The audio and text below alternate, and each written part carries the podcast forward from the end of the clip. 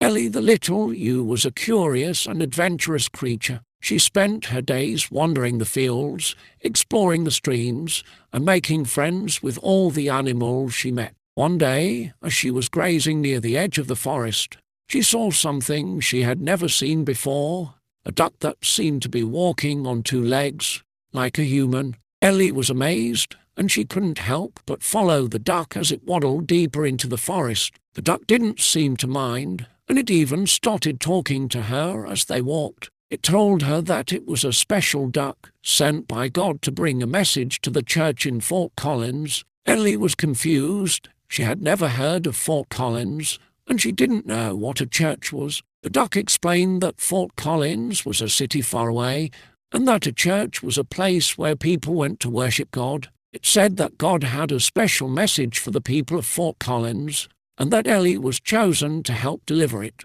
Ellie was excited. She had always wanted to do something special, and this seemed like the perfect opportunity. The duck and Ellie journeyed for days, meeting many animals along the way and learning about the love of God. As they arrived in Fort Collins, Ellie was amazed at the sight of so many people. They went to the church and found the pastor, who was surprised but happy to see them. The duck then turned into a human and delivered the message of God's love and grace to the church and Ellie was there to witness it all. From that day on, Ellie was known as the little ewe who brought a prophetic word to the church in Fort Collins. She was loved and respected by all who knew her, and she was grateful for the opportunity to be a part of something so special. She knew that God had a plan for her, and that she was exactly where she was meant to be. Years later, Ellie passed away, but her legacy lived on. The church in Fort Collins always remembered her as the little ewe who brought them a message of hope and love,